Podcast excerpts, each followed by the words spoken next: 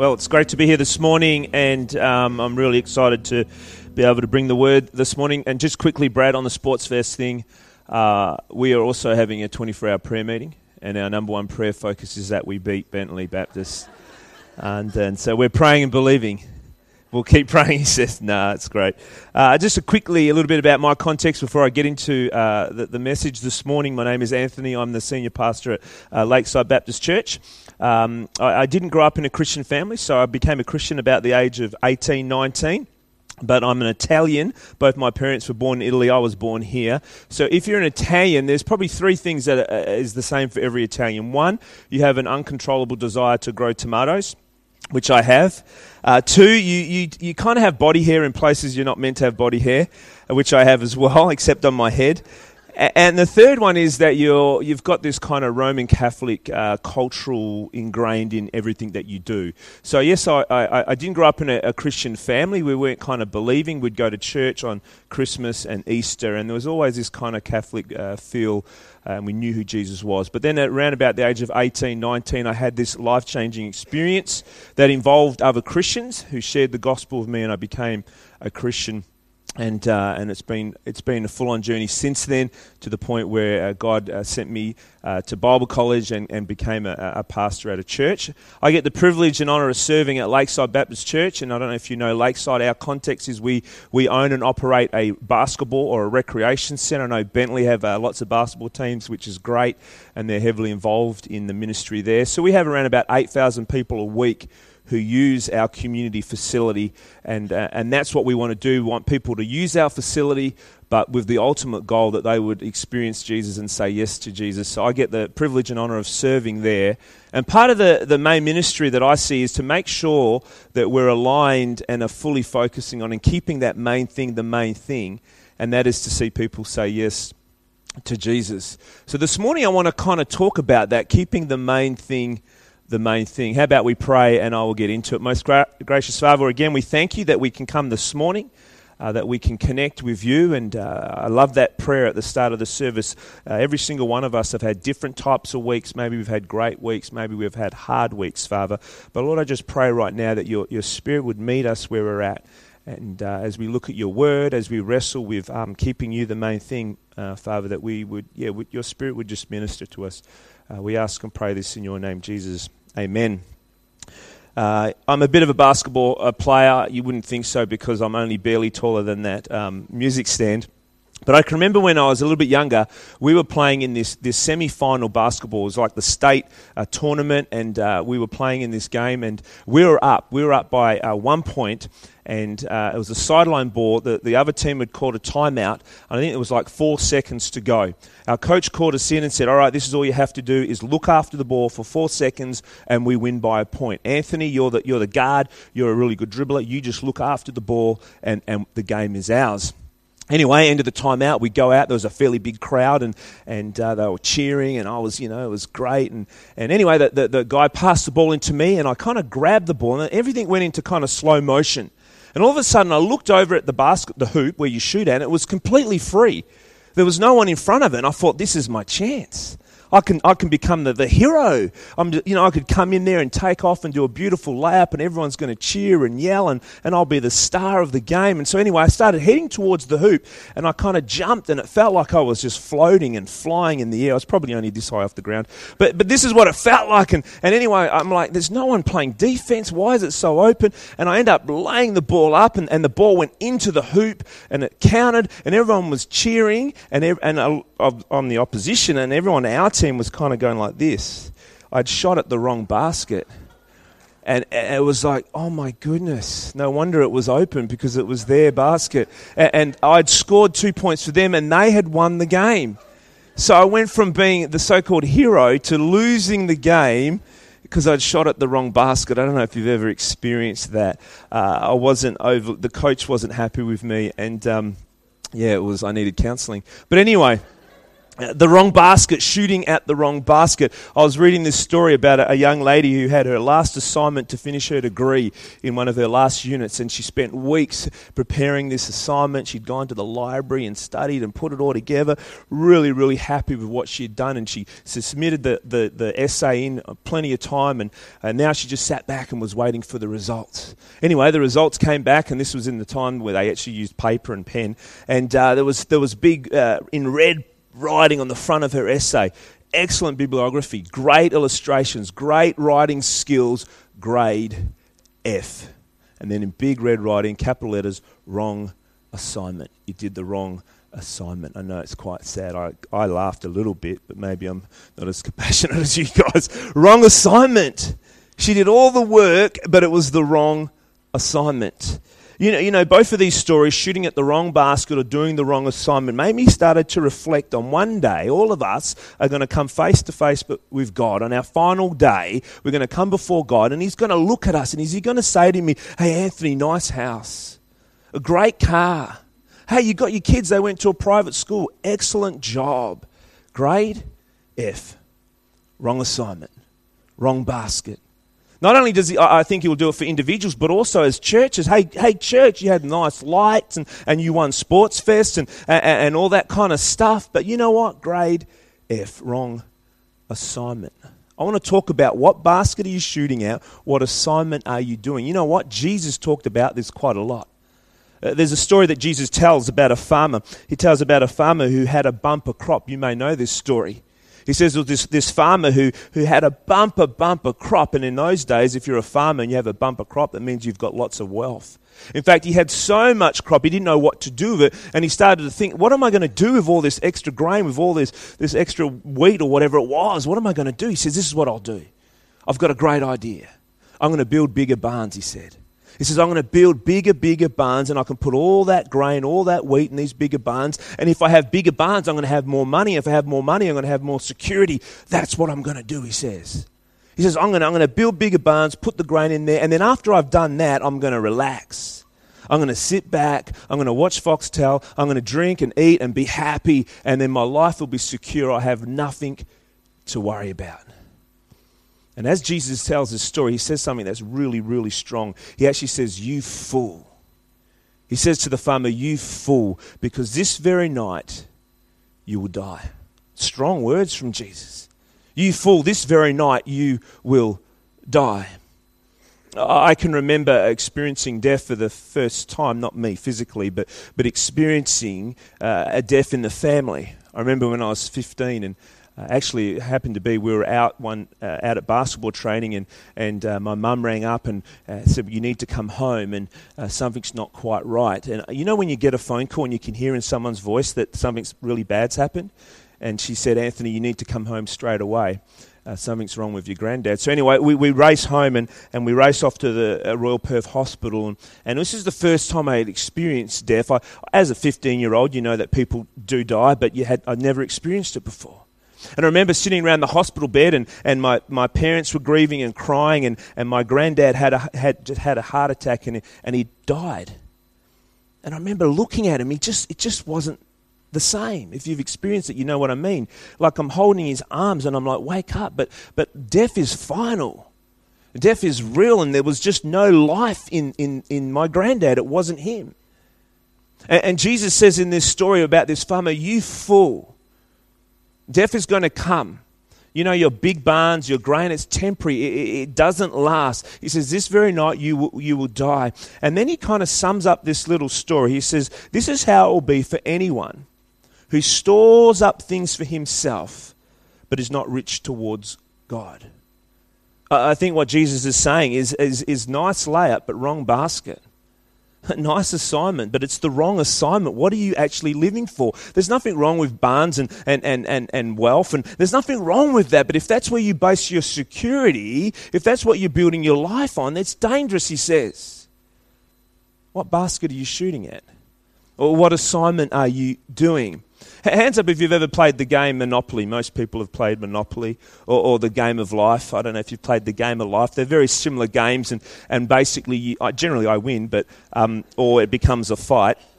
or I cheat to win. But anyway, uh, uh, you, you got to consume and get as much as you can, don't you? You got to get money, you got to get property, you got to get a job, and you got to get hotels, and, and, and the game is to consume things. You get your little person and you go around the board. But what happens at the end of every single game, apart from a fight? It all goes where? It all goes back in the box, doesn't it? Everything goes back in the box. The, the little houses, the, the little person that represented you, it all goes back in the box. None of it's really yours. It doesn't belong to you. It's you just get to play with it for a little while. It all goes back into the box. Players come and players go, but eventually it all goes back into the box. The farmer in Jesus' story, he learned how to play the game. He learned how to play the game, but he forgot that it all goes back in the box. And he says, You fool. You fool. Where are you shooting at in your life? What basket are you shooting at? What assignment are you doing? What assignment are you living? Again, none of these things are necessarily bad, but if, if you focus on, on career or relationships or earning money or having a bigger house or driving a faster, again, nothing's wrong with that stuff. But if you build your life on it, it's temporary, it doesn't last. And Jesus says, What hoop are you shooting at? What assignment are you doing? Uh, there's another story uh, with Jesus. This isn't a story that Jesus tells, this is an actual encounter that Jesus has. Uh, Jesus is out doing ministry, and this encounter actually happened when, when Jesus is quite popular. We don't tend to think that Jesus was popular, but he was. He was kind of a, a, bit of a rock star. People would, would, would travel great distances to see Jesus, to, to hear Jesus, to, to get a piece of Jesus. Jesus perform a miracle. Jesus teaches stuff. And, and so people are flocking to hear from Jesus and to see Jesus. And anyway, this story goes that Jesus is out about doing his ministry, and all of a sudden, this rich young ruler comes up to Jesus. So we know he's wealthy and he's, he's young in age, uh, 40, maybe 50. And, uh, and he's a ruler, so he probably owns land and, and he has servants and all that kind of stuff. He probably has status. Anyway, he comes up to Jesus and he says, Jesus, how do I uh, get to heaven, basically?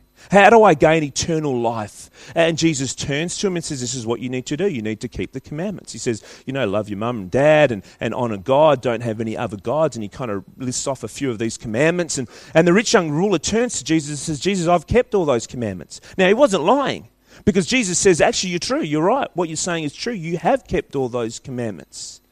And then he says this He says, This is what you need to do to, to inherit eternal life because Jesus knows someone's heart. Uh, Jesus knew the heart of this rich young ruler. He knew what assignment he was doing, and he knew which hoop he was shooting at. And so Jesus says, Okay, this is what you need to do. You need to sell everything that you have and, and, and give it to the poor. Give all the money to the poor. And then he says, Come and follow me. Get rid of it all, and then come and follow me. Now, I don't think Jesus is saying to get to heaven or to have eternal life, you've got to, you got to pay for it. That's not what Jesus is saying. You see, again, Jesus knows that the heart of this guy, he knows what basket he's shooting at. And he's saying, no, you need to fully focus on me. And if you know the story, it's quite sad because how does the story end? The text says that the rich young ruler went away very sad. He went away sad because he couldn't give up that to follow Jesus. He'd rather have that stuff. He'd rather have his security based in that stuff instead of following Jesus. What assignment are you doing? What basket are you shooting at? There's another story with, with Jesus. This is getting closer to the end of Jesus' life, and he, he's in Jerusalem and he gathers all his disciples together and, and he says to them, Hey guys, this is what's going to happen. I'm going to be betrayed. I'm going to be handed over to the authorities. They're going to beat me, whip me, spit on me. They're going to, they're going to nail me to a cross. That's what's going to happen. But don't worry, I'll, I'll, I'll be back. And if you know the story, uh, Peter, I love Peter, he comes up to Jesus and says, Jesus, this isn't what we're going to do, okay? Your, your popularity is through the roof at the moment. You can walk on water, perform miracles. All that stuff is really good. Keep doing that. But none of this death talk, Jesus. That, that's silly. You, you, you don't want to be talking about that. And what does Jesus say to him? You may have said this to your kids once, trying to get them ready for school. He, he says to them, What does Jesus say? He says, Get behind me. Has anyone ever said that to their children? No, maybe just me. He says, Get behind me, Satan. To Peter. Now, Peter, Peter, now he does some crazy things, but at the heart of who Peter is, he wants to serve Jesus, doesn't he? he he's, he's passionate about Jesus. What is Jesus saying to Peter? Peter, you're working for the enemy. Get behind me, Satan. Peter, you're shooting at the wrong basket. You're doing the wrong assignment, Peter. That's not, what, that's not how it plays out. And he says, Get behind me, Satan. Again, strong, strong language. Jesus wants to know which basket are you shooting at or which assignment that you are doing. Are you focused on Him? Are you building your life around Him? Several years ago, actually, it was probably longer than this, Michael Jackson. Does anyone know who Michael Jackson The singer? Yeah, we know who Michael Jackson is. He's, he's a great performer, one of the world's best performer, singers, incredible singer. Anyway, when he died, I remember uh, watching his funeral. It was at the Staples Center in Los Angeles, and uh, 20,000 people crammed into this stadium uh, to say goodbye to Michael Jackson. And at the front of the, the stage was, was his coffin. It was a gold coated coffin. There was Michael Jackson's in this gold coated, I don't think it was solid gold, it may have been, but it was a gold coated coffin. And, you know, people got up and uh, gave tributes to this incredible performer, which he was. And right at the end of the service, this, this African American pastor comes up on the stage, and he's the one that was going to close off the whole service. And, and he said something incredibly profound. He got up and he said this. He started talking about Michael Jackson, and then he closed in prayer, right in front of this gold coffin, in front of these 20,000 people and the millions of people who are listening and watching on TV. He says this For now, even now, the king of pop, who was the king of pop? Michael Jackson was the king of pop. He says, For even now, the king of pop must bow before the king of kings. And Jesus is the king of kings. For even now, the king of pop, in front of this gold coffin, must bow before the king of kings. What was he saying? He was saying, It doesn't matter if you've got a gold coffin or if, you, if you've released the, the number one album 15 times or if you own a pet chimpanzee. It doesn't matter. End of the day, what happens? It all goes back in the box. How have you lived your life? Have you been living your life for Jesus? Has He been your focus? Has He been your assignment? Has He been the basket that you've been shooting at? Because at the end of the day, we all bow before the King of Kings. Are we trying to build bigger barns? Again, there's there, there, nothing wrong with that stuff, but if they're your focus, if that's your security, they're temporary, they don't last, they can be taken just like that. What is our focus? What are we, what are we looking towards? Look at this passage in Hebrews 12. And it's a beautiful passage, and you've probably read it a hundred times. But I think it says a lot for us. If, we, if we're Christians and, and we want to shoot at the right basket, if we want to be doing the right assignment, this gives us a way of doing it. Hebrews 12, I'm going to read verse 1 to around about verse 2 there on the screens. It says, Therefore, since we are surrounded by such a great cloud of witnesses, let us throw off everything that hinders and the sin that so easily entangles, and let us run with perseverance the race marked out for us. Let us fix our eyes on Jesus, the author and perfecter of our faith. The, the, the, very start of that verse, it says, Therefore, since we are surrounded by such a great cloud of witnesses, and if you know the book of Hebrews, chapter 11 is kind of the hall of faith, where, where uh, the, the writer, the author, talks about these men and women who had faith uh, the faith of Joseph, the faith of, faith of Mo- Moses the faith of, of Rahab. And, and it's kind of like he's suggesting maybe, potentially, that, that, that they're in this big stadium and they're looking at us, watching us run our race and they're cheering us on. Don't get distracted with the things of the world. Don't do the wrong assignment. Don't shoot at the wrong. Keep on going. And so it's kind of in this context about this, this great cloud of witnesses cheering us on. It says, Let us throw off everything that hinders and the sin that so easily entangles. It's interesting because the author here distinguishes between sin and stuff that hinders. You know, some stuff is not bad, it's not sinful, but it's not good for us. It actually hinders us from running the race. It actually hinders us or stops us from, from living for Jesus. And that, that word there hinders kind of this concept of weighing down or being a burden. And the author is actually suggesting that we should be able to throw that off and literally run naked. It's not a pretty sight, but, but, but to run naked means to be free, like a baby when they're naked. They they've got no concerns, do they? They just, there's nothing hindering them or weighing them down. I read an interesting story about Alexander the Great. And he was, it was about his soldiers and his army, and they were an incredible military might uh, during his time, and they would defeat nations and countries and towns and villages.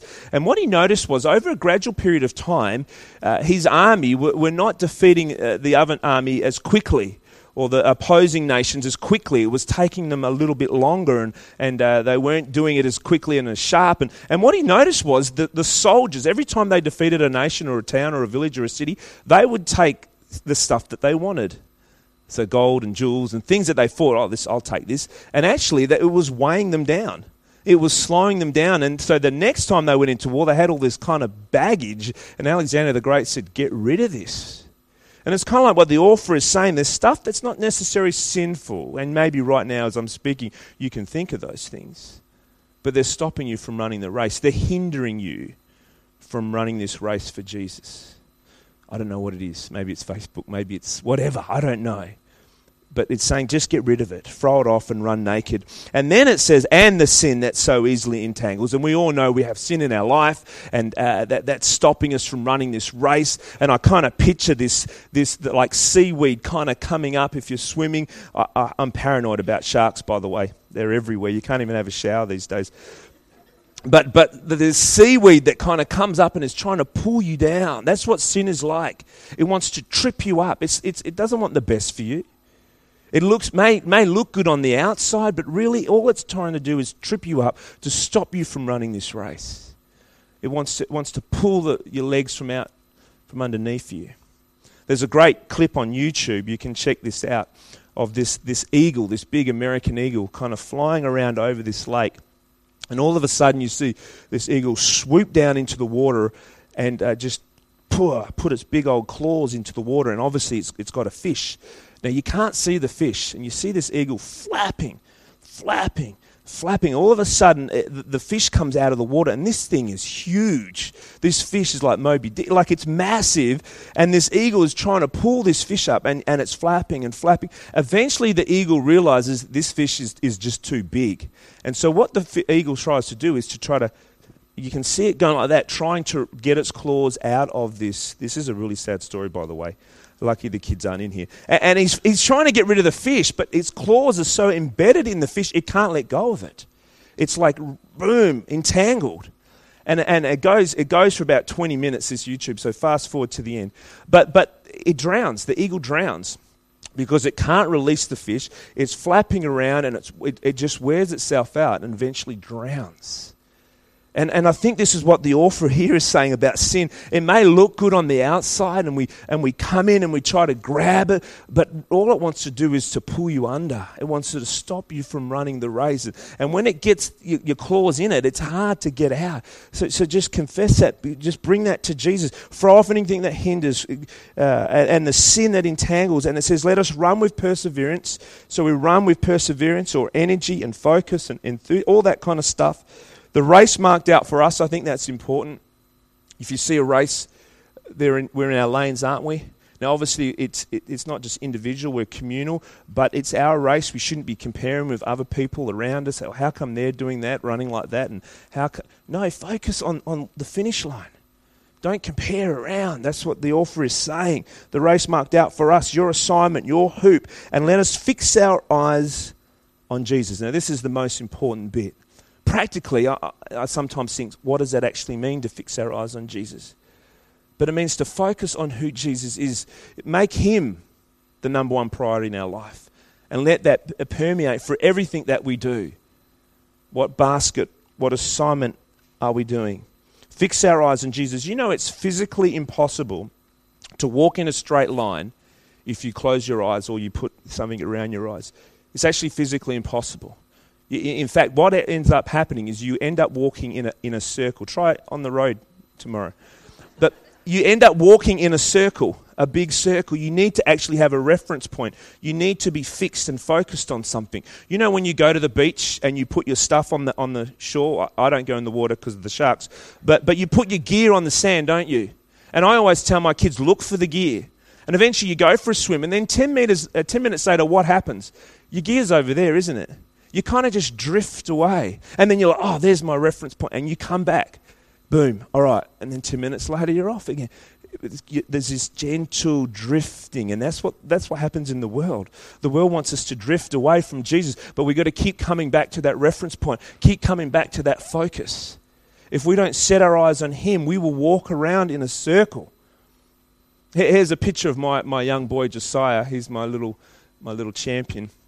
I don't know if you've ever seen uh, pre primary age kids and, and kindy kids do running races. You know, they have them lined up, and you know, one of them's picking their nose, and the other one's waving, and they say go, and they start running, and they're way, and they're tripping over, and oh look, there's a butterfly. And, and I always say to all my kids, I say, kids, if you want to win a, a ribbon, this is all you have to do. The, you don't even have to be fast. All you need to do is because they generally have a chair at the end just, just focus on that. Don't look at anything else. Just focus on that chair. I guarantee you a ribbon. You could be the slowest person in the whole world. Everyone else is going to be looking around. And here's a picture of Josiah. He ran through that chair because he was that focused on the chair while everyone else was kind of looking. He's like, Dad, I, I, I looked at the chair. I know, son. It's on the back wall there. But, but fix your eyes. Fix your eyes on Jesus, the author and perfecter of your faith. Now, however you do that, through reading the word, through prayer, through coming to church, however you express that, however you, how you abide with Christ, we need to keep coming back to that reference point. Otherwise, we drift off. Get rid of the things that hinder, throw off the sin that entangles and trying to trip us up. Focus, fix our eyes on Jesus, the author and perfecter of our faith. And let me end with this. And this is a parable that Jesus told these incredible parables about the priority of, of knowing Him or the priority of the kingdom of God. Because again, I think Jesus was all about what basket are you shooting at? What assignment are you doing? Who are you living for? And he says, The kingdom of God is like this. He says, The kingdom of God is like a guy who's out in the field and he's digging around. You know this parable? I kind of picture him putting in tomatoes, but again, that's my Italian. So he's digging around, and all of a sudden he hears conk, and he's like, What's that? And he digs a little bit deeper and he finds this treasure. And Jesus says he found his treasure, but what does he do with the treasure? He doesn't put it under his arm and run away. It says he actually digs like a, a, deeper hole. He puts the treasure in, he buries it, then he goes off and sells everything he has. And what does he buy? He buys the whole field. That's what the kingdom of God or knowing God is like, the priority. And he says it's like a, a, a merchant, a pearl merchant who's looking for the most perfect pearl. He, he goes everywhere trying to find the most perfect pearl, the, the Fremantle markets, everywhere, checks all, everywhere. And eventually he finds this beautiful big pearl. It's perfect. Same thing. He sells everything he has and he purchases the pearl. What is Jesus saying? He's saying that, that, he's not saying that you buy the kingdom of God or you buy entrance into the kingdom of God. He's saying it should be our number one. It's of that much value the kingdom of God or knowing Jesus is of greater value than anything else. Why? Because it's not temporary. It doesn't, it doesn't just disappear. It can't be taken off you just like that. It's eternal. It lasts forever. What are you living your life for? What basket are you shooting at? What assignment are you doing? Is it for Jesus? Even if you're not a Christian, what kind of legacy are you leaving? Because life just goes so fast. Are you going through the motions? What kind of legacy are you leaving? What are you building your life on? Let me close in prayer. Most gracious Father, I want to thank you. Thank you for your word of God. Thank you that we can, we can come to it and just uh, read it and learn and, and apply it in our lives. And Father, I don't know anyone's story here this morning. I don't know uh, what basket they're shooting at. I don't know what assignment they're doing. But Father, I just ask and pray that you would help us to um, yeah, just to live that Hebrews passage, that, that we would get rid of things that are hindering us, that we would throw off sin that is entangling us. You've died for that sin, Father. That we would persevere, that we would run our own race, and that we would fix our eyes on you. That when we start to drift, that we would come back to that reference point of, of who you are love and compassion and mercy, and, and that we fall under your authority, that we should be living our life for you, and that should be demonstrated in, in all of our actions. Help us to do that. We ask and pray. In Jesus' name, amen.